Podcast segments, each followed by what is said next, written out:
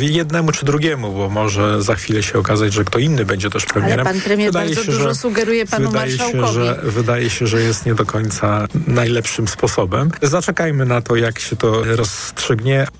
Katarzyna Lubnauer z Koalicji Obywatelskiej oceniła, że desygnowanie przez prezydenta Mateusza Morawieckiego na premiera jest kosztowne dla Polski. Będziemy mieli jakiś eksperymentalny skład, dokładnie ludzi, nie wiem tylko czy z Sejmu, czy spoza Sejmu, którzy potem, jeżeli będą ludźmi spoza Sejmu, to będą otrzymywać jeszcze odprawy po tych dwóch tygodniach y, zapoznawania się z urzędem. To jest niestety kosztowne, no bo problem polega na tym, że szkoda czasu dla Polski.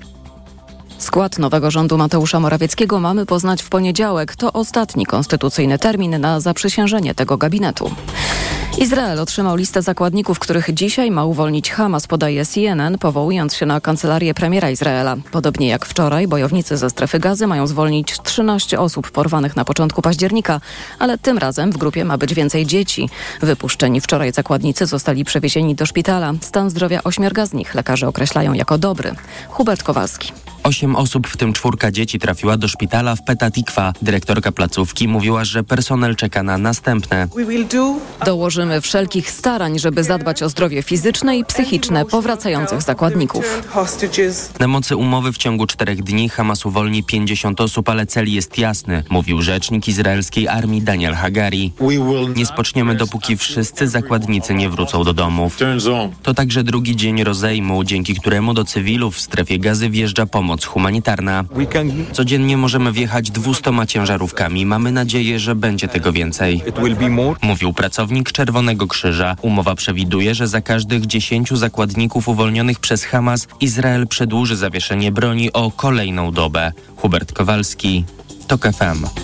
Grupa prawników z Turcji przedstawiła Międzynarodowemu Trybunałowi Karnemu dowody na zbrodnie wojenne popełnione w strefie gazy przez władze Izraela, poinformował turecki dziennik Daily Sabah. W aktach złożonych do MTK są m.in. zdjęcia i filmy z agencji Anatolia, a także zeznania świadków. W skład delegacji do Trybunału wchodzą tureccy eksperci prawni, w tym m.in. Cuneyt Yüksel, przewodniczący Komisji Sprawiedliwości Parlamentu oraz posłowie rządzącej Partii Sprawiedliwości i Rozwoju. Przedstawiciel tureckiego parlamentu wyjaśnił, że chociaż Izrael nie jest stroną MTK, izraelscy urzędnicy mogą być ścigani ze względu na uznanie jurysdykcji Trybunału przez autonomię palestyńską. Rosyjskie władze przetransportują 55 osób ubiegających się o azyl, które chciały przekroczyć granicę z Finlandią przez zamknięte już przejście Salla do ostatniego otwartego przejścia z tym krajem na północy obwodu murmańskiego, zapowiedział gubernator tego rosyjskiego obwodu Andrii Czybis. Wczoraj Finlandia zamknęła niemal wszystkie pozostałe przejścia graniczne z Rosją. Otwarte jest już tylko jedno w lapońskiej prowincji Inari. Władze w Helsinkach walczą w ten sposób z napływem nielegalnych imigrantów pochodzących z Bliskiego Wschodu i Afryki. Premier Finlandii Petteri Orpo powiedział wczoraj, że to, co dzieje się na granicy rosyjsko-fińskiej jest atakiem hybrydowym, za którym stoi podmiot państwowy. Mamy jasny przekaz dla Rosji. Z tym trzeba skończyć, dodał szef fińskiego rządu.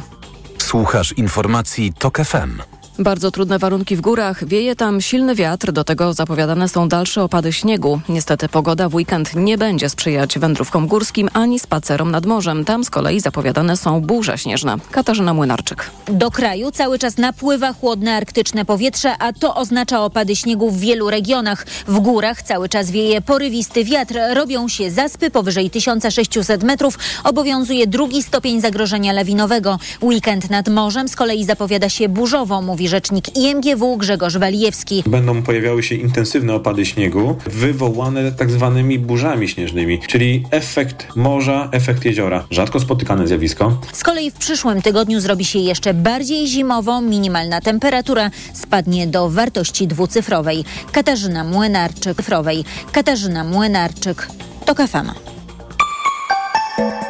Pogoda. Opadami śniegu, a na termometrach maksymalnie 0 w Białymstoku, 1 stopień w Warszawie, Łodzi, Krakowie, Katowicach, Wrocławiu i Lublinie, 2 w Trójmieście, Poznaniu i Rzeszowie, 3 w Szczecinie. Radio TOK FM. Pierwsze radio informacyjne. Młoda Polska. Ostatnia Młoda Polska przed y, COP-em 28, czyli szczytem klimatycznym w Dubaju, który zaczyna się za tydzień. Ja nazywam się Wiktoria Jędroszkowiak y, i y, no właśnie na tym COP-ie dzisiaj będę rozmawiać z moimi gośćmi, czyli z Marcinem Kowalczykiem, negocjatorem klimatycznym i ekspertem do, tak, do spraw tak zwanego Climate Finance w WWF Polska. Dzień dobry. Dzień dobry. E, oraz z e, Mają Włodarczyk, aktywistką klimatyczną z Inicjatywy Wschód, inicjatywy, do której też sama należę e, i która wybiera się na ten szczyt klimatyczny i właśnie w ramach tej, tej, tej, tej, tej, tej podróży będziemy również dla Państwa relacjonować, co na szczycie będzie się działo tutaj na antenie TOK FM-u. Dzień dobry, Maju. Cześć, dzień dobry. No właśnie, e, COP28 odbywa się pod koniec tego roku, który był, okazał się być rokiem rekordowych temperatur, rokiem ekstremalnych zjawisk pogodowych związanych z klimatem, ale także takim rokiem, w którym naukowcy już bardzo wyraźnie wskazują ogromną e, potrzebę, by natychmiastowo i znacznie ograniczyć emisję w celu ograniczenia naszej globalnej temperatury i, i tego ocieplenia glo, globalnej temperatury na poziomie półtora stopnia. I zarówno aktywiści, ruchy klimatyczne, ale też eksperci, think tanki na całym świecie e, w tym roku e, jakby skupiali się tak naprawdę na konkretnych rozwiązaniach, czyli oczywiście już jakimś takim statusem quo w tych gronach jest to, że musimy odchodzić od paliw kopalnych, ale jak to zrobić i też w co inwestować, jak w ogóle przekształcić naszą gospodarkę i tutaj w Polsce, ale też na całym świecie, by to mogło być możliwe. To są te rzeczy, którymi zajmowały się, się ruchy klimatyczne i o tym też często tutaj na antenie Młodej Polski rozmawialiśmy, e, ale zastanawiam się, co wydarzy się na szczycie w Dubaju, bo to też już, jak sama nazwa wskazuje, 28 szczyt klimatyczny. E, tych szczytów było wiele i zastanawiam się, na, na ilu był nasz, jeden z naszych gości, Marcin Kowalczyk, na ilu byłeś szczytach klimatycznych dotychczas? E, jeśli dobrze liczę, to jest 13. I czy był jakiś taki, który na, najbardziej zapadł ci w pamięć, albo był najbardziej e, sensowny, jeśli, jeśli możemy użyć tego słowa? E, na pewno jednym z takich, który najbardziej mi zapadł w pamięć, był szczyt w Durbanie w 2011 roku, ze względu na to, że to był rok, w którym Polska sprawowała prezydencję w Unii Europejskiej.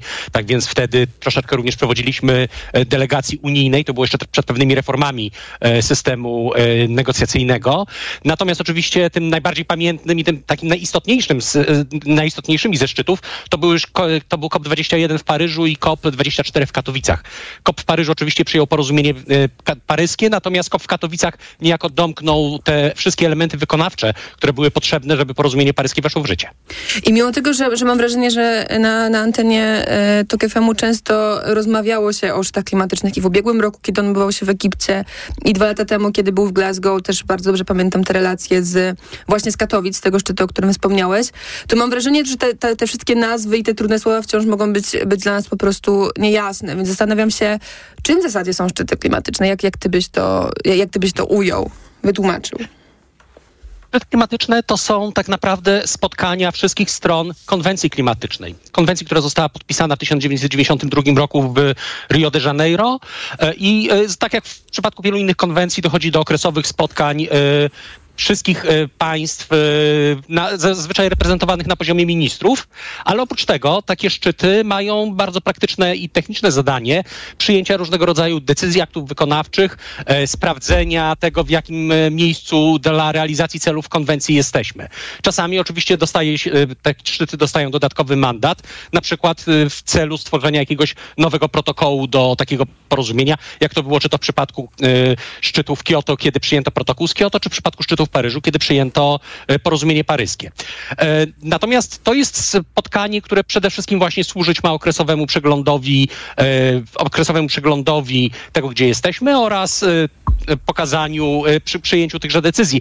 W przypadku szczytów klimatycznych oczywiście dochodzi tutaj, dochodzą tutaj różnego rodzaju dodatkowe warstwy, chociażby spotkania głów państw i rządów, które się odbywają tak naprawdę od 2015 roku w Paryżu. Są to różnego rodzaju targi przestrzeń wystawowa, wykłady, panele, debaty y, organizowane zarówno przez samą konwencję, jak i przez najróżniejsze, y, najróżniejsze organizacje, które tam się pojawiają. I czy one mają sens? Czy uważasz, że te 27 dotychczasowych szczytów, które, które za nami, y, one przyniosły takie rezultaty, na jakie, jakich moglibyśmy się spodziewać, ale też jakie, na jakie powinniśmy liczyć? E, przede wszystkim e, czasami mam wrażenie, że oczekiwania wobec szczytów są troszeczkę większe od tego, co szczyty mogą dostarczyć ze względu na swój charakter. To są spotkania 197 państw, z których każdy ma swoje interesy, tak. E, I tak naprawdę trzeba wypracować wszystkie decyzje, które są przyjmowane przez te szczyty, muszą być wypracowane w drodze kompromisu, w drodze konsensusu. To znaczy, żadne państwo tak naprawdę nie może się sprzeciwić treści tej decyzji, co oznacza, że trzeba wypracować e, treść kompromisową w tym gronie właśnie 197 państw e, z różnymi interesami. Dlatego postęp jest niewielki, ale dopiero jak się spojrzy wstecz, na przykład na 10 czy 15 lat, widać jak ten postęp potrafi być w tym w tej perspektywie ogromny. Jeden szczyt nie przyniesie jak zazwyczaj jakichś wielkich rezultatów, aczkolwiek może tym razem się bardzo przyjemnie zaskoczę, na to liczę. Natomiast w perspektywie, w perspektywie dłuższej widać, że ten postęp następuje, e, że ten język coraz bardziej ewoluuje w stronę e, tego, co byśmy chcieli. Nie tak szybko, jakbyśmy chcieli, ale jednak. Maju, to będzie twój pierwszy szczyt klimatyczny, jeśli się nie mylę. Tak. E, no właśnie, jakie są twoje oczekiwania, czy, czy twoje wyobrażenia też po, po tych rozmowach, które i, i masz w ruchu klimatycznym E, ale też po obserwacji tych poprzednich spotkań, e, czy są takie rzeczy i takie nadzieje być może, z którymi e, jedziesz do Dubaju, co brzmi strasznie i pewnie do tego tematu i do tematu w ogóle samej lokalizacji tego szczytu jeszcze wrócimy, ale to, to za chwilę. No ja jestem przede wszystkim bardzo podekscytowana, bo nigdy też tam nie byłam. Pewnie jakiś taki strach albo jakaś taka duża ciekawość tym, jak to wszystko będzie wyglądać.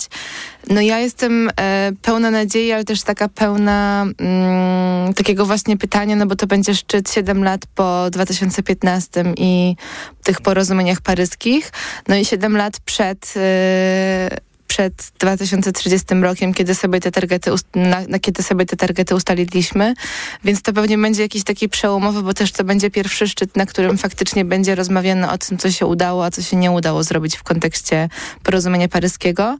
E, no jestem też ciekawa z takiej perspektywy e, NGO-sów i osób, które tam jadą, mhm. na które faktycznie rzeczy będziemy mogli wejść, a które decyzje albo dyskusje będą podejmowane tak typowo za zamkniętymi drzwiami. no także duża ciekawość we mnie. A czy są takie rzeczy, z którymi jedziesz na ten szczyt, jeśli chodzi bardziej właśnie o te kwestie postulatów i na takim poziomie międzynarodowym, ale też sobie myślę o tej sytuacji naszej teraz w Polsce i, i tym, że jesteśmy, no tak naprawdę, gdy szczyt będzie się kończył, to tutaj najprawdopodobniej e, będzie e, zaprzysiężenie nowego rządu, e, więc, więc pokazujemy też, że z jednej strony akcenty są położone gdzie indziej, z drugiej strony dla mnie wydaje mi się, że to jest duże, duża przestrzeń też właśnie dla, dla ruchu klimatycznego, dla organizacji pozarządowych, i też być może dla, dla przyszłych rządzących, by pokazać, że oni y, rozumieją wyzwanie kryzysu klimatycznego i, i wiemy też, jak sobie z nim radzić, wiemy, co musimy zrobić, więc tym razem może te rządy będą, będą inne. No ja... Y trochę, trochę ubolewam nad tym, że y, z reprezentacji Polski na pewno jedzie prezydent Duda i, i, nie jedzie nikt z tej nowej koalicji rządzącej, no bo to byłby faktyczny znak, że te wszystkie rzeczy, o których była mowa w trakcie kampanii się będą realizować. E, no, ale to się jeszcze też... może zmienić, więc może jeśli słucha nas e, przyszła ministra klimatu albo, albo Szymon Hołownia, marszałek Sejmu, czy przyszły e, premier Donald Tusk, to, to może to jeszcze, jeszcze, może jeszcze zmienią decyzję, wierzmy w to. No, no tak, no w, myślę, że vlogi na sejmowym YouTubie z kopu też byłyby równie imponujące. Ale myśląc też o tej umowie koalicyjnej, no nie, no nie ma tam tych, e, tych postulatów, o które będziemy też walczyć e, na, mhm. na kopie, czyli o neutralność klimatyczną, odejście od paliw paliw kopalnych, o redukcji emisji gazów cieplarnianych, więc są ewidentnie też te rzeczy, które gdzieś tam się rozmywają. No także ja na przykład z tej polskiej takiej perspektywy bardzo bym chciała zobaczyć jednak więcej naszych przedstawicieli, przedstawicielek. I o tych dokładnych postulatach porozmawiamy też już za moment po informacjach, na które serdecznie Państwa zapraszam. Młoda Polska.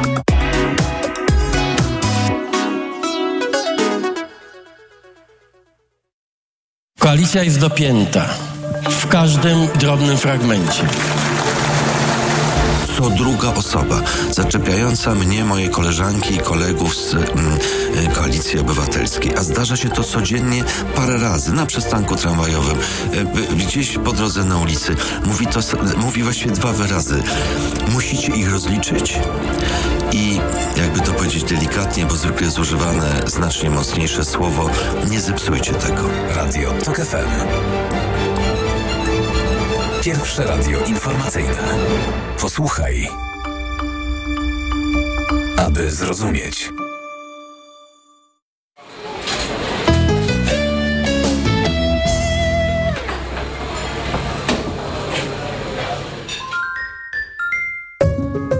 Magazyn filmowy Do zobaczenia. W każdą niedzielę po godzinie dziewiątej. Zaprasza Patrycja Wanat. Sponsorem audycji jest Cinema City Poland, sieć kin oferująca abonament kinowy Cinema City Unlimited. Reklama. RTV Euro AGD. Kup konsolę Xbox Series X już od 1998 zł, a Xbox Series S z abonamentem Game Pass Ultimate na 3 miesiące już od 1198 zł. Szczegóły w sklepach i na euro.com.pl. Black Week w T-Mobile. Teraz Samsung Galaxy A34 5G w abonamencie od 1099 zł. Najniższa cena z ostatnich 30 dni przed obniżką 1749 zł. Wow! Sprawdź w sklepach i na t-mobile.pl. Gdzie wielki wybór na święta mam? W Kauflandzie. Od czwartku łopatka wieprzowa bez kości z lady 12,99 za kilo, 10 kilo na osobę, a papryka czerwona kilo 5,99 z Kaufland Card, 7,99 bez karty. Idę tam, gdzie wszystko mam. Kaufland. Black Weeks w salonach Empik. Teraz wszystkie gry planszowe i karciane taniej o 20%, a dla posiadaczy Empik Premium taniej nawet o 25% przy zakupach za minimum 59 zł. Do tego klocki Mega Pokémon Wiejski Wiatrak w super cenie dla wszystkich. Szczegóły w regulaminie. Empik. Sephora. Black Friday w Sephora. Tylko do poniedziałku aż do 25% rabatu na cały asortyment przy zakupach za minimum 149 zł. W tym na marki Fenty, Charlotte Tilbury czy Lancome. W perfumeriach i na sephora.pl. Sephora. The unlimited power of beauty. Hity stokrotki. Duże chipsy Lays. Drugie opakowanie 60% taniej. A z aplikacją napoje Pepsi, Mirinda, 7up 5,49 przy zakupie dwóch. Stokrotka. Ekstra ceny na uwadze mamy. Barbara, ja jestem gotowy. Ale na co, Marian?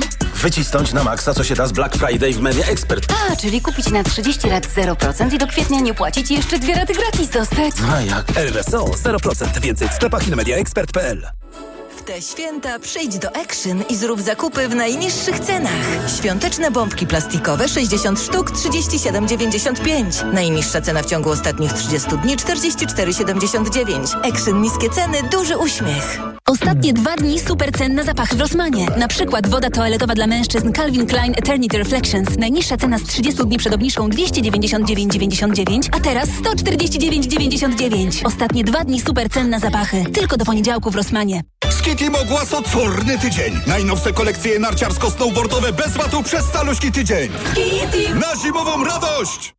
Teraz w Carrefourze królują zyskopaki.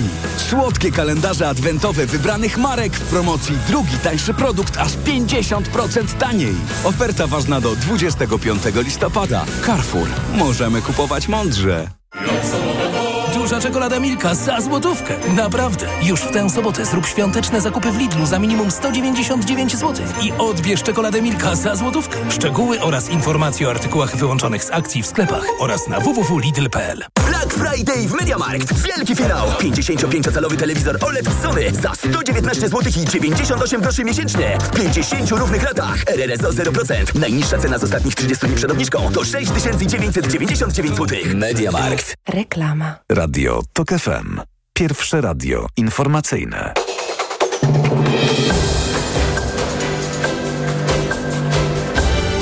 Dziesiąta dwadzieścia. Agnieszka Lipińska. Ponad pięć dni. Tyle muszą czekać na odprawę w Medyce tiry jadące na Ukrainę. W kolejce przed przejściem stoi blisko 1200 ciężarówek.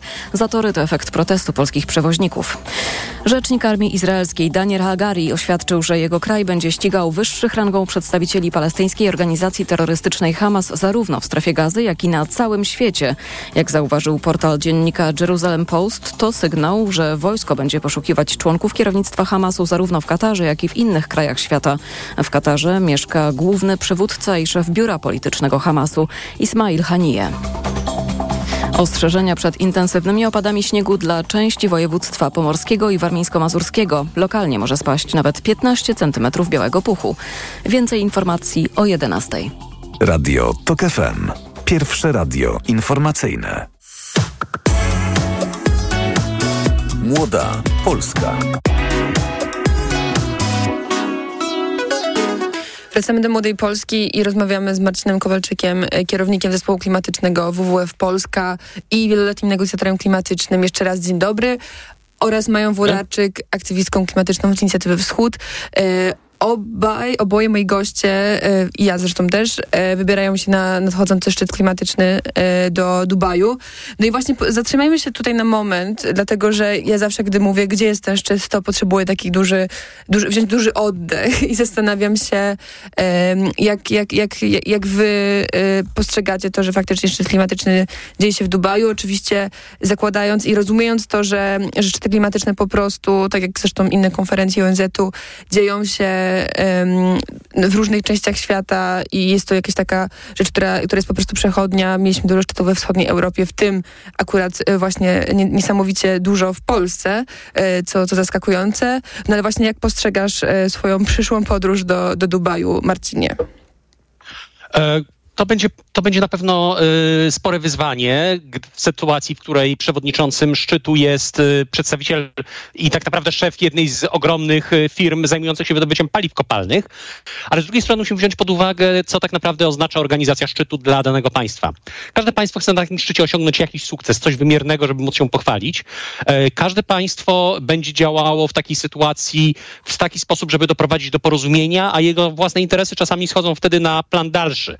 Więc y, paradoksalnie to, że y, osobą prowadzącą szczyt jest y, szef koncernu, koncernu naftowego, nie musi wcale, przynajmniej ze strony właśnie tegoż, e, tegoż przewodniczącego, oznaczać, że będzie dokonywał obstrukcji, e, dokonywał obstrukcji obrad.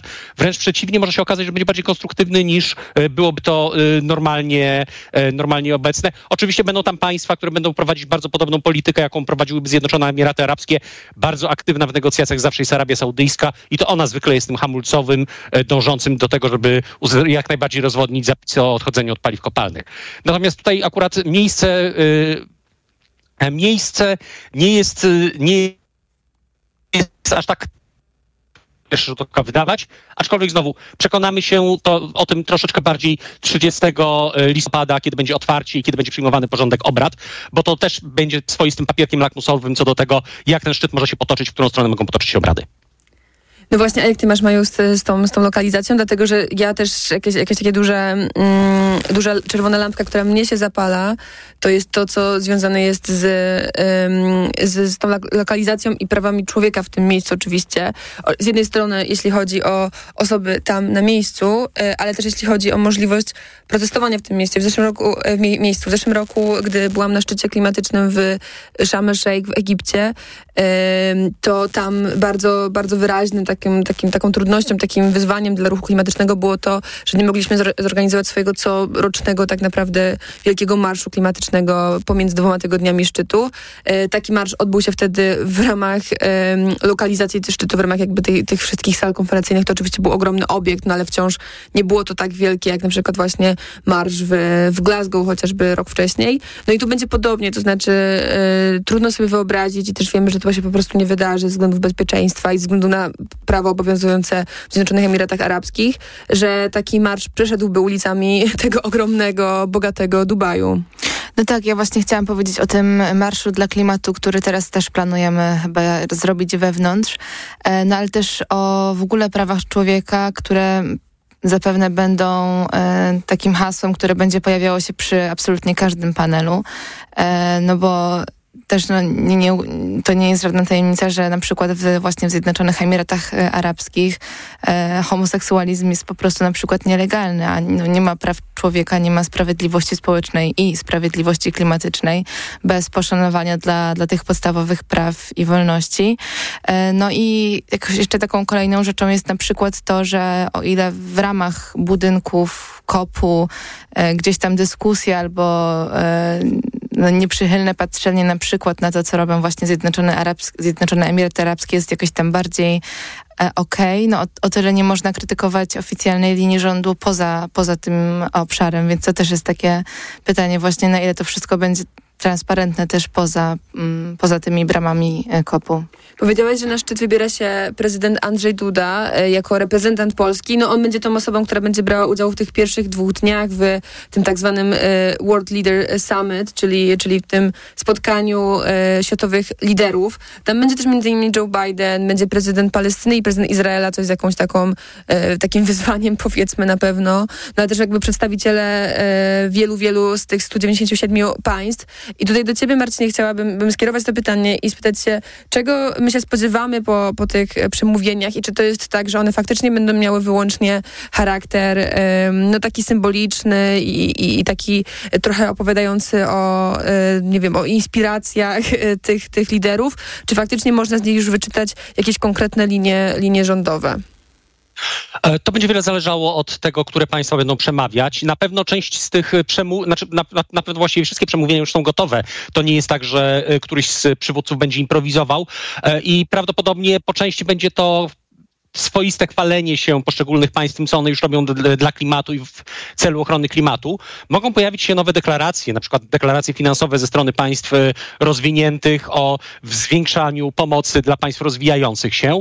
E, na pewno pojawią się też głosy, zwłaszcza ze strony tych najbiedniejszych państw rozwijających się, wzywające do tego, żeby państwa rozwinięte wzięły na siebie jak największy ciężar jednak tej, tej całej globalnej transformacji, z jaką będziemy musieli mieć do czynienia, a czasami też e, wytykające niedotrzymanie niektórych obietnic, których państwa rozwinięte się podjęły, jak chociażby dostarczenie z mobilizacji odpowiedniej pomocy finansowej od roku 2020, e, czy też tego, że niewystarczająco mocno e, dokonują redukcji emisji u siebie i w postrzeganiu niektórych państw przerzucają ciężar na państwa rozwijające się. I tutaj też chciałabym na, na moment się zatrzymać, bo powiedzieć o państwach rozwijających się, czyli o państwach globalnego południa w ogromnej mierze.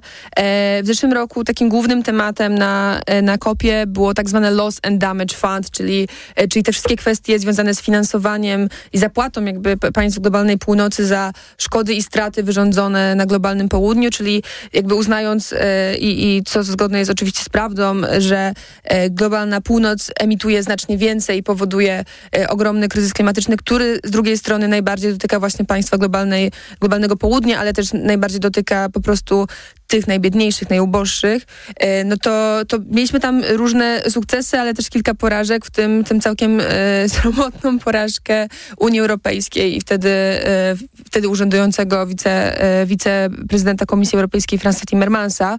No i właśnie co, co dalej wydarzy się z tym wątkiem, już jakby trochę odchodząc od, od wątku odchodzenia od paliw kopalnych, do którego jeszcze na pewno dzisiaj wrócimy i zastanawiając się nad tym finansowaniem, nad tymi obietnicami, które, które składały państwa globalnej północy, a które też jeszcze powinny pewnie złożyć. E, jeśli chodzi o kwestie związane z e, loss and damage, czyli szkodami i stratami, to jak najbardziej e, to, co się udało uzyskać na kopie w Sharm to był ogromny sukces mimo wszystko, zwłaszcza dla państw globalnego południa, bo rozpoczęto pracę nad stworzeniem takiego funduszu. To było dużo więcej niż oczekiwaliśmy jeszcze przed samym kopem to to, co się udało uzyskać wtedy w Sharm el Sheikh, to dla społeczeństwa obywatelskiego był niemalże plan maksimum, mhm. E, jeśli chodzi o kwestie związane z loss and damage. Natomiast e, to, ten, ta decyzja, która została podjęta w Egipcie, e, była wstępem do była wstępem do całego programu prac, który toczył się w tym roku. Było pięć spotkań tak zwanego Komitetu Przejściowego, który wypracował swoisty instrument zarządzający dla nowego funduszu. Ten instrument nie jest jeszcze formalnie przyjęty, bo nie został przyjęty w ramach pełnego konsensusu, natomiast został przedłożony już razem z projektem odpowiedniej decyzji ustanawiającej fundusz do kopu. I to, ten dokument będzie teraz podlegał dalszym dyskusjom podczas kopu. Jeżeli on zostanie zatwierdzony decyzją, jeżeli wpłyną na konto tego funduszu środki finansowe, to będziemy mieli tak naprawdę całkiem spory sukces w tym zakresie.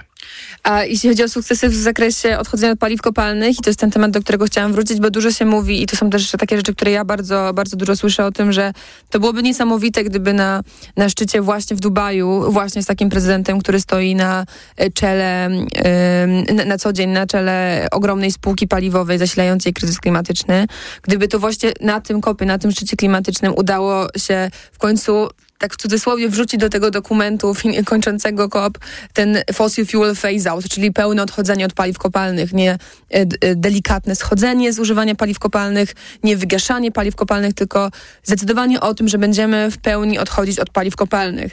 No i to są rzeczy, które pewnie są jakimś takim, takim marzeniem dla, dla, dla wielu osób zajmujących się kryzysem klimatycznym, zajmujących się sprawiedliwą transformacją. Ja uważam, że wciąż są możliwe. Jestem ciekawa, jakie, jakie są, jaka jest wasza ocena ale też to, kiedy moglibyśmy właśnie, co, co byłoby sukcesem na tym kopie, waszym, waszym zdaniem? Może zaczniemy tym razem od, od Mai. No tak, no ja myślę, że to jest e, to wezwanie do związane z paliwami kopalnymi jest teraz jednym z najgłośniejszych, bo bodajże w, właśnie w rok temu na tym kopie 27 e, to było ponad 80 krajów, które wezwały do tego face down i do face out, czyli do schodzenia mhm. i do wycofania się z, z tych paliw kopalnych. No więc teraz, jeżeli, jeżeli chcemy mówić o progresie, to faktycznie musi to być jeszcze więcej krajów, jeszcze więcej państw, które będą wzywać do tego globalnie. No i finalnie wszystkie, jeśli to ma się e, znaleźć tak, w tak. kończącym dokumencie. No i też, e, więc to jest jedna rzecz. A jeszcze chciałam na sekundkę wrócić do tego, co, co mówiliście o, o tym jeszcze zeszłorocznym kopie i o globalnym południu, że faktycznie ta lokalizacja Dubaju jest też o tyle, jakby pojawia się też to pytanie o reprezentację, no bo rok temu e, jednak też e, geograficznie po prostu byliśmy bliżej e, krajów globalnego południa, no i też ta reprezentacja była po prostu większa i no i na to mogliśmy po prostu bardziej liczyć. No pytanie właśnie, jak będzie w tym roku, czy, czy, czy, czy reprezentanci, reprezentantki z tego kraju faktycznie przyjadą i czy będą na pewno mieli taką przestrzeń do powiedzenia tego, co chcieliby.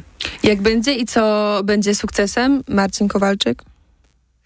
E Zgadzam się absolutnie, że zapis dotyczący phase out y, paliw kopalnych byłby ogromnym sukcesem tego szczytu i cały czas trzymam kciuki, żeby się udało ten zapis y, umieścić w jednej z decyzji e, przewodnich, które będą kończyć ten szczyt. E, I zgadzam się absolutnie, że jest to jak najbardziej wykonalne, jak najbardziej możliwe. Także to jest, to jest chyba ten klucz do, do tak naprawdę udanego kopu tutaj. Jeśli chodzi o samo miejsce, E, na pewno jacyś reprezentanci Dubaju będą. Pytanie, e, czy to będą reprezentanci e, takich zwyczajnych ludzi, czy też jednak niekoniecznie. Społeczeństwo obywatelskie w Dubaju niestety jest dosyć ograniczone. W ogóle w Zjednoczonych Emiratach Arabskich ma dosyć ograniczony zasięg i najczęściej jest ono licencjonowane przez władze. A, a, a, co poza jakby już tym, tym fossil fuel phase o którym mówiliśmy, czyli pełnym odejściu od paliw kopalnych, za zapowiedzą takiej, takiej decyzji, co, co byłoby sukcesem tego szczytu? Uh, Na pewno jednym, z elementów, który będzie w końcowych decyzjach, będzie wynik tego globalnego przeglądu, z którym mamy do czynienia w tym roku. E, I sukcesem byłoby, gdyby... I na czym, na czym polega ten, ten globalny, globalny przegląd? Tak, globalny przegląd to po prostu e, tak naprawdę przegląd tego, co udało się zrobić w ramach realizacji porozumienia paryskiego, jak również zobaczenie, ile jeszcze jest do zrobienia, jakiego rodzaju luki w redukcji emisji są, jakie, jakiego rodzaju mamy luki w finansowaniu, jakiego rodzaju mamy luki w dostosowaniu się do zmian klimatu i wyznaczeniu tego, co tak naprawdę jeszcze trzeba zrobić. Ten przegląd stanowi niejako punkt wyjścia do nowych zobowiązań, które państwa będą brały na siebie w roku 2025. Wynik tego przeglądu, którego, z którego warstwą polityczną będziemy mieli do czynienia na kopie, e, powinien e, niejako poinformować wszystkie państwa, co one powinny umieścić w swoich zobowiązaniach w 2025 roku. Wtedy będą wyznaczane cele na rok 2035. E, kolejne rzeczy dosyć istotne to tak naprawdę postęp w ustalaniu globalnego celu adaptacyjnego i w wyznaczeniu tego, czym on tak naprawdę jest, w jaki sposób go liczyć i w jaki sposób y, do, y, w jaki sposób dokonać jego realizacji. Adaptacyjnego, Adaptacja... czyli takiego, który nawiązuje już do przy, przygotowywania się do tych zmian klimatu, które, które już odczuwamy i będziemy tak. odczuwać, tak? Dokładnie tak. Adaptacja, czyli przystosowanie się do tego, czego już nie unikniemy, czyli jeżeli przekroczy, osiąg, jeżeli niestety przekroczymy cel półtora stopnia, czy nawet zbliżymy się do celu półtora stopnia, pewne zmiany w przyrodzie, pewne zmiany e, w świecie będą nieodwracalne, w związku z czym trzeba się przygotować na nadchodzące wydarzenia, chociażby przystosowując infrastrukturę, przystosowując życie ludzkie, przystosowując miasta, przystosowując wsie do zmieniających się warunków. Nawet do tego, że zmieni się, zmienią się na przykład rodzaje roślin uprawnych e, w poszczególnych państwach. Może się okazać, że to, do czego jesteśmy przyzwyczajeni, do do hodowania w Polsce ulegnie zmianie w ciągu najbliższych 10-20 lat ze względu na zmiany w strukturze opadów, ze względu na zmiany w temperaturze powietrza. E, wielkie dzięki za to, że wytłumaczyłeś nam, czym, czym faktycznie jest ta adaptacja. Ja tylko jeszcze wspomnę tutaj dla nas, naszych słuchaczy i dla naszych słuchaczek, że tak naprawdę rozmawiając o klimacie i rozmawiając o sprawie transformacji mamy adaptację i mitygację i adaptację Marcin już wam świetnie wytłumaczył. Mitygację, czyli to, co jeszcze możemy zrobić, by tych kolejnych zmian klimatu uniknąć i do tego, czego spodziewać się po polskiej delegacji, po unijnej delegacji i po samym prezydencie Andrzeju Dudzie, a może też o tym, po tym, co będziemy słyszeć w tym samym czasie tutaj z Warszawy w kontekście klimatu i transformacji informacji. Porozmawiamy już za moment po informacjach. Młoda Polska.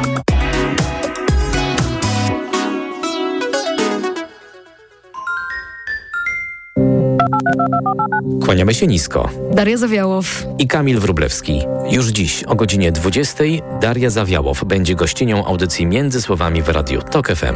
Opowiem o mojej nowej płycie Dziewczyna Pop, ale pogadamy też o różnych innych rzeczach, między innymi o koncertach. Koniecznie bądźcie z nami. Już dziś o godzinie 20 w audycji Między Słowami w Radiu TOK FM. Do usłyszenia.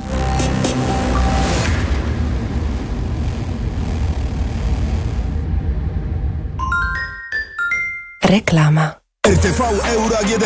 Rewelacja!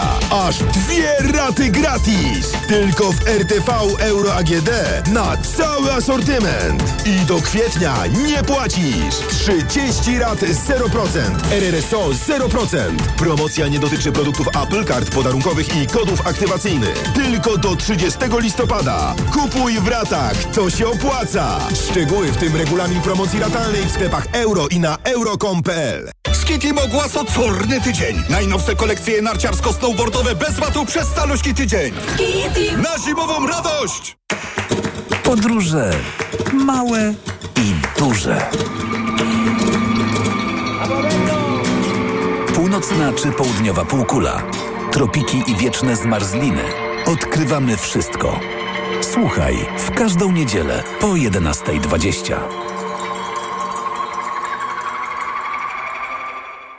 Sponsorem programu jest Rainbow, organizator wycieczek objazdowych po Europie i krajach egzotycznych.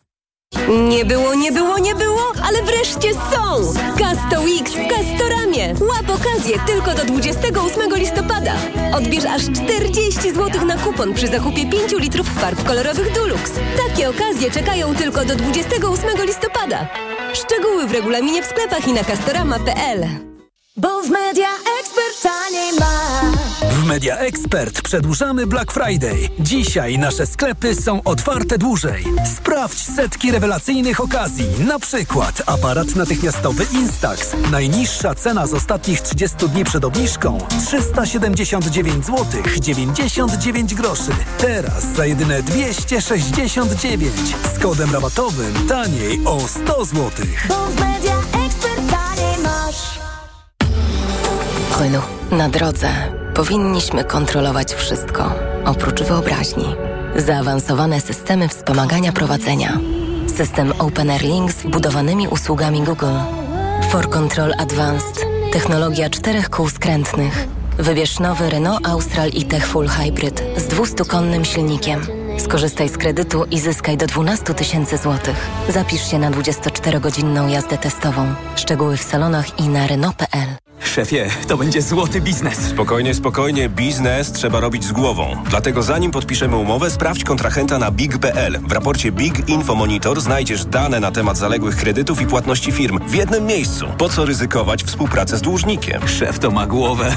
Ty też sprawdź wiarygodność klienta lub swojej firmy. W Big Info Monitor znajdziesz dane o długach, a dodatkowo wskaźnik ryzyka MŚP, informacje z wywiadowni gospodarczej i dane z BIK-u. Wejdź na big.pl i zabezpiecz swój biznes. Black Friday w MediaMarkt. Wielki finał. Odkryj najlepsze okazje roku. 10-calowy tablet Apple iPad. Taniej o 120 zł. Najniższa cena z ostatnich 30 dni przed obniżką to 1719 zł. MediaMarkt. Reklama. Radio TOK FM. Pierwsze radio informacyjne.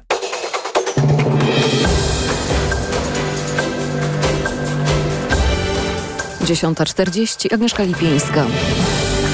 Rekordowy atak rosyjskich dronów na Kijów. Doszło do niego dziś nad ranem. Jak poinformowały siły powietrzne Ukrainy, obrona powietrzna zestrzeliła 71 bezzałogowców.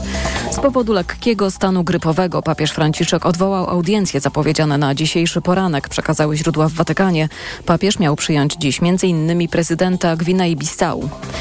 Trudne warunki na szlakach w Beskidach jest ślisko, bo szlaki są oblodzone. W górach przybyło też śniegu. Na Babiej Górze obowiązuje pierwszy stopień zagrożenia lawinowego.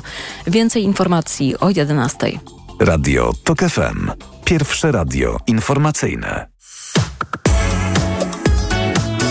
Młoda Polska. Wracamy do Młodej Polski, w której rozmawiamy dzisiaj o COP28, czyli nadchodzącym szczycie klimatycznym w Dubaju. E, no właśnie, zastanawiamy się nad tym, jak reprezentować nas będzie Polska, Unia Europejska, z czym konkretnie przyjedzie tam Andrzej Duda i czego możemy spodziewać się po e, przemówieniu e, prezydenta.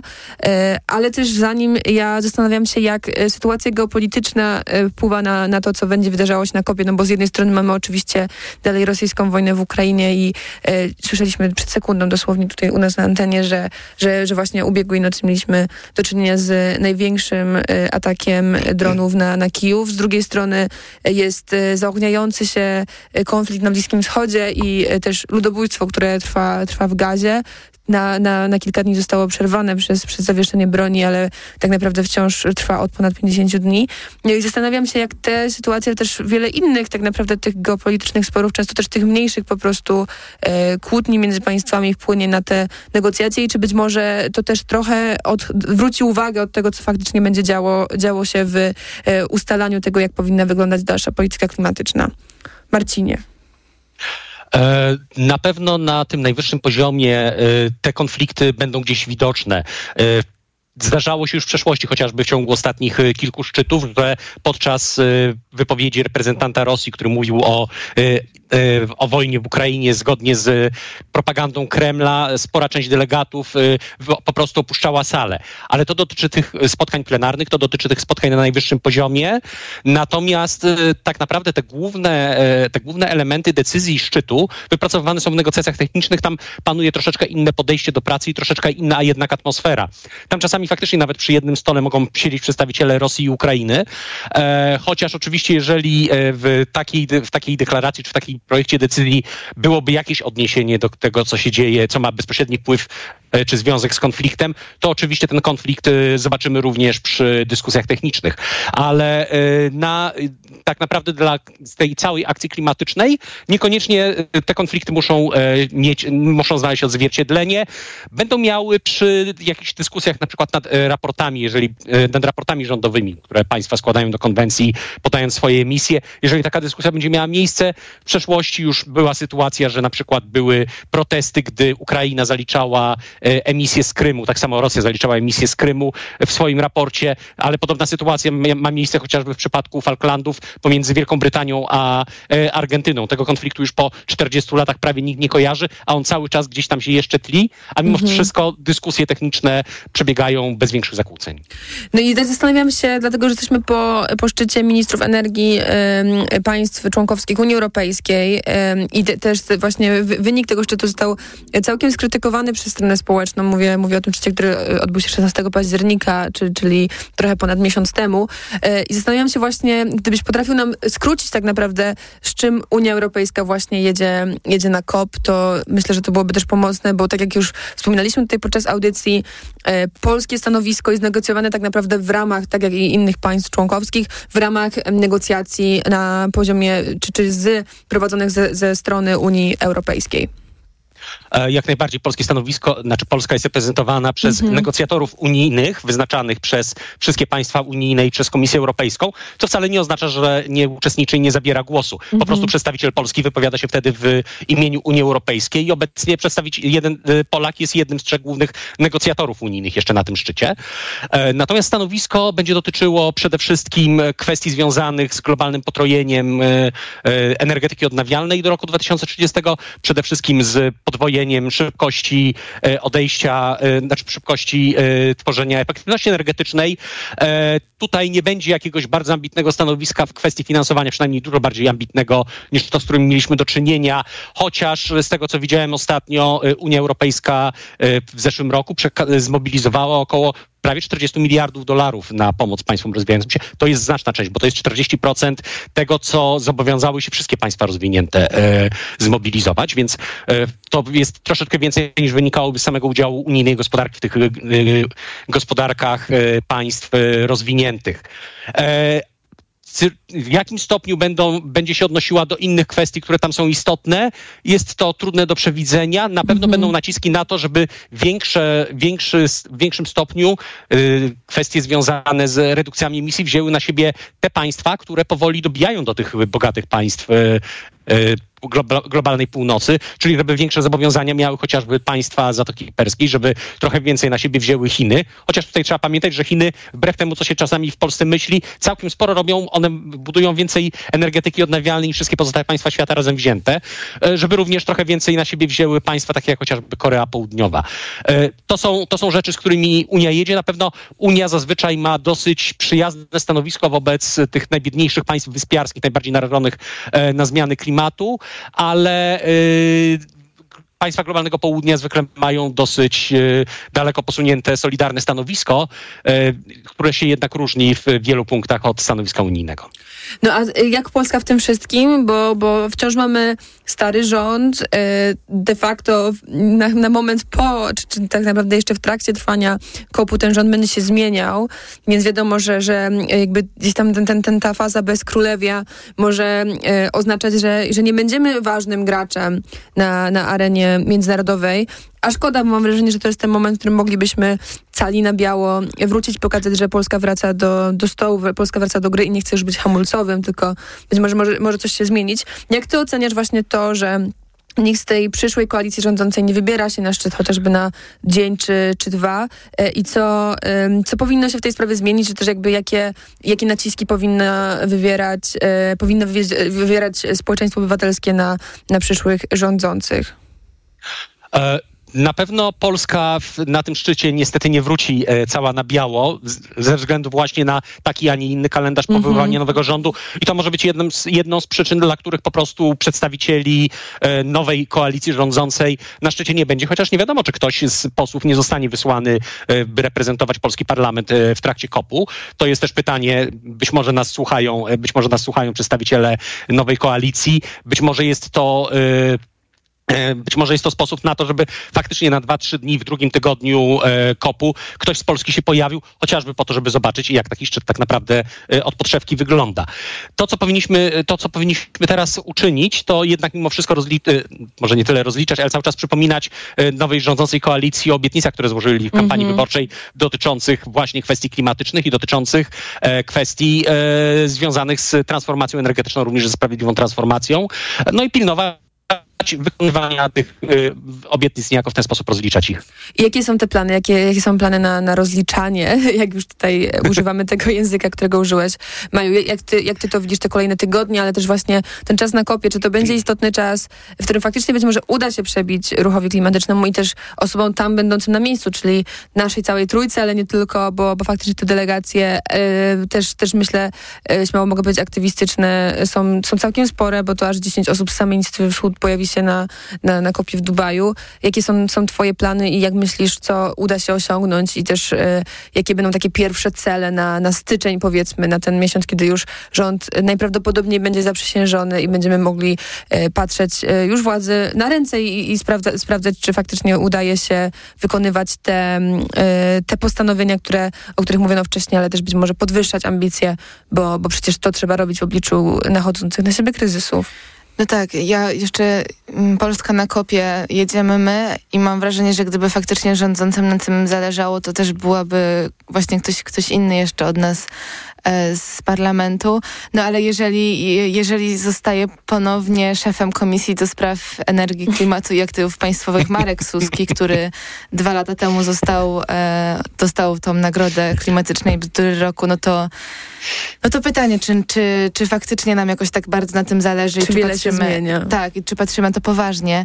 No ale jeżeli chodzi o jakieś takie plany, które też pewnie będziemy starać się realizować jako Inicjatywa Wschód, ale też e, jako po prostu społeczeństwo obywatelskie, no to gdzieś w tej wizji musi być ta neutralność klimatyczna, ta data końca węgla. E, na pewno też musi być jakieś takie posprzątanie i to słowo, którego ja nie lubię, bo mam wrażenie, że są jakąś taką mhm. wymówką na wszystko, czyli to rozliczenie. No ale... Yy, czyli rozliczenie poprzedniej władzy. Tak, bo, bo, przecież są te spółki państwowe, jest Orlen, które no po prostu robią jakieś katastrofalne rzeczy dla, dla, dla sytuacji, w jakiej się teraz znajdujemy.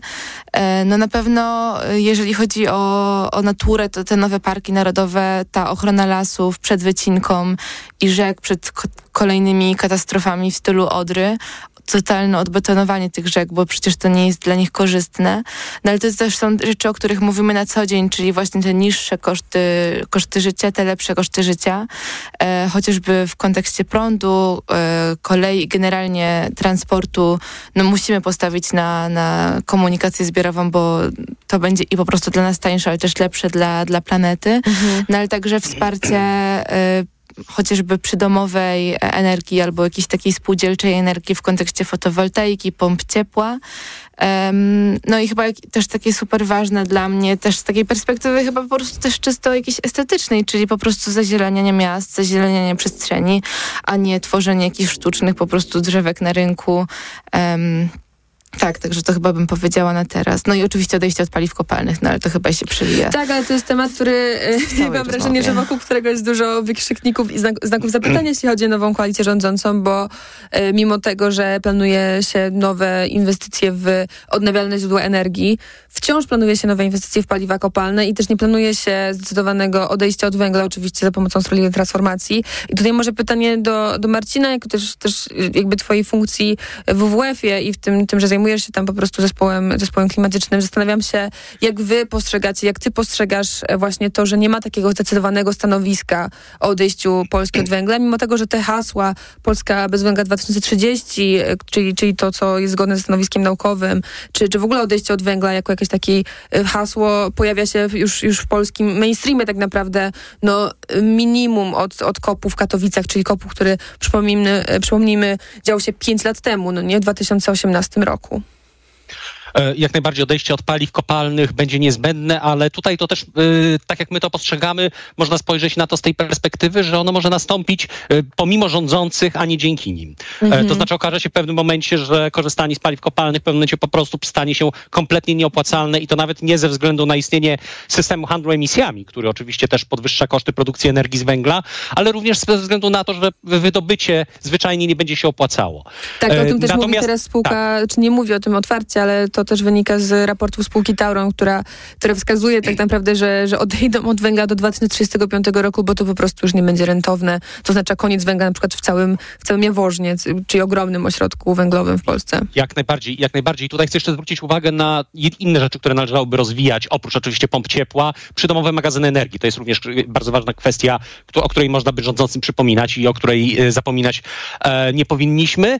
E, natomiast jest jeszcze rzecz, o której się bardzo rzadko mówi, a która też będzie sprawiała, że będzie nacisk na odejście od węgla nie tylko ze strony społeczeństwa obywatelskiego, ale też ze strony biznesu. Mhm. A mianowicie to, że wiele polskich spółek w taki czy inny sposób jest zaangażowany w międzynarodowe łańcuchy dostaw i współpracuje z firmami z Europy Zachodniej, ze Stanów Zjednoczonych, które to firmy bardzo często mają swoje cele neutralności klimatycznej i to nie tylko na poziomie ich własnych zakładów, ale również całych ich łańcuchów dostaw.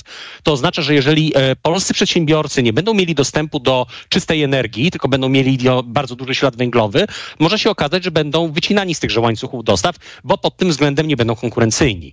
E, co może prowadzić do bardzo poważnych problemów gospodarczych w przyszłości, jeżeli nie przyspieszymy sami naszej transformacji. Rzadko się o tym mówi, a powinno się mówić bardzo, bardzo, bardzo często, bo to są problemy, które się zaczną pojawiać już w ciągu najbliższych kilku lat, a nie kilkunastu. A jakie y, byłoby takie twoje przesłanie właśnie dla nowych rządzących na te pierwsze 100 dni ich rządów? To jest takie pytanie, które mam wrażenie, że zadaję często w tym programie, ale też, też mam wrażenie, że im, im bliżej tych 100 dni rządów, tym bardziej stresuje się tym, czy faktycznie być może te, te, te rady tutaj z naszego programu, z naszej, z naszej anteny, ale też w ogóle ze społeczeństwa obywatelskiego, to powinno być coś, na co faktycznie w końcu powinni zwrócić uwagę nowi, nowi rządzący. E, po pierwsze, tak jak już mówiłem, zrealizować te elementy programu, które były zawarte w tych stu konkret, chociażby w tych stu e, konkretach e, Koalicji Obywatelskiej, e, związane właśnie z środowiskiem i z klimatem. Po drugie, powiedzieć wprost, że węgiel, przyznać wprost, że węgla nie jesteśmy w stanie utrzymać w dłuższej perspektywie, bo trzeba powiedzieć, że król w tym zakresie jest nagi e, i przestać oszukiwać. Również, e, do, również troszeczkę utrudnić samo oszukiwanie się górnikom, bo bardzo często e, to te problemy wynikają właśnie z obawy politycznej, co się stanie, jeżeli sprzeciwimy się górnikom w sytuacji, w której tak naprawdę zagrożonych jest dużo więcej miejsc pracy poza górnictwem. W związku z tym, co powiedziałem, w związku z, tymi, wycina, z tym wycinaniem z łańcuchów dostaw i złożyć wreszcie deklarację o tym, że dojdziemy, dojdziemy do neutralności klimatycznej tak szybko, jak będzie to możliwe najpóźniej w 2050 roku. E, I wtedy zacząć przygotowywać program takiego dojścia do neutralności klimatycznej, wykorzystując istniejące ośrodki analityczne, a być może budując nowe. E, jest jeszcze oczywiście e, przygotowane przez Client Earth prawo klimatyczne, które być może też powinno zostać e, rozważone jako dokument, jako ustawa tak naprawdę, która powinna zostać uchwalona przez ten parlament, może nie w przeciągu 100 dni, chociaż to byłoby wykonalne i przyjęte, wdrożone i dające bardzo konkretne zobowiązania rządzącym. A ty, Maju, jakie jest twoje przesłanie na pierwsze 100 dni rządów? Matko, to pff, jakieś strasznie W tym szczególnym przeddubajskim y, y, momencie. Tak, no ja myślę, że też te faktycznie obietnice, które były nam składane, bo też y, było mnóstwo i manifestów klimatycznych, ale też różnych y, postulatów klimatycznych, różnych organizacji, inicjatyw, które y, gdzieś tam były składane i proponowane i mnóstwo było podpisywanych, więc no może faktycznie trzeba je jeszcze raz przeczytać i zacząć odhaczać to, co się udało. Czyli życzymy bardzo miłej lektury nowym rządzącym i E, do usłyszenia już pewnie z Dubaju, z szczytu klimatycznego, który zaraz się zaczyna e, za kilka dni w, tam właśnie w Zjednoczonych Emiratach Arabskich. Ja nazywam się Wiktoria Jędroszkowiak. Moimi gośćmi byli Marcin Kowalczyk, kierownik zespołu klimatycznego WWF Polska i Maja Włodarczyk, inicjatywa Wschód. Dziękuję wam bardzo. Dzięki bardzo. Dziękuję. Młoda Polska.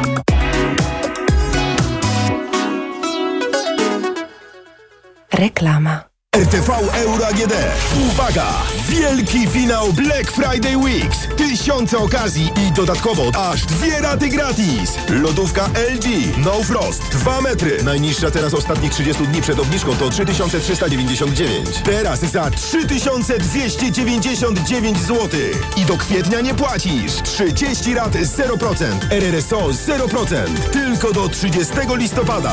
Szczegóły i regulamin w sklepach i na euro.com.pl. Dlaczego wybieramy Vitotal dla kobiet? Zawiera aż 23 witaminy i minerały w wysokich dawkach. Vitotal dla kobiet kompleksowo wzmacnia organizm. Jod i selen wspomagają prawidłowe funkcjonowanie tarczycy. Nie muszę martwić się celulitem i moją sylwetką. Wyciąg z winogron pomaga utrzymać wagę. Vitotal dla kobiet zawiera też wyciąg ze skrzypu polnego, który sprawia, że moje włosy są piękne, a paznokcie zdrowe. Suplement diety Vitotal dla kobiet. Więcej niż witaminy. Aflofarm. Zima jest biało, a u nas siweski timie corno. Corny tydzień przewędrową, bo caluśka kolekcja narciarska i snowboardowa bez watu jest. Już od teraz i tak przez caluśki tydzień, a starsze kolekcje nawet do 70% taniej. Czarny tydzień jest już teraz! Skitim! Kupuj ta w Skitimie, śmigaj ta se w zimie! Kaśka, to ty? Tak. Ale schudłaś. Stosujesz jakąś dietę? Nie, stosuję tabletki na wątrobę Hepa Slimin. Zobacz, wątroba spisuje się wspaniale i jem wszystko, choćby czekoladę. Widzę, że Hepa Slimin wspomaga też utrzymanie smukłej sylwetki. To tylko taki słodki dodatek. Przecież ja nie muszę się odchudzać. Pewnie, że nie. To ja też będę brać Hepa Slimin. Chcesz mieć słodkie życie bez diety? Chcę mieć zdrową wątrobę. Suplement diety Hepa Slimin w trosce o wątrobę i smukłą sylwetkę. Mate pomaga w utrzymaniu prawidłowej masy ciała, a cholina wspiera funkcjonowanie wątroby. Aflofarm. Kiedy prowadzisz firmę, wiesz, że liczy się każda złotówka. A kiedy możesz zyskać nawet 2450 zł, wiesz, że czekają na Ciebie świąteczne prezenty od Orange dla firm.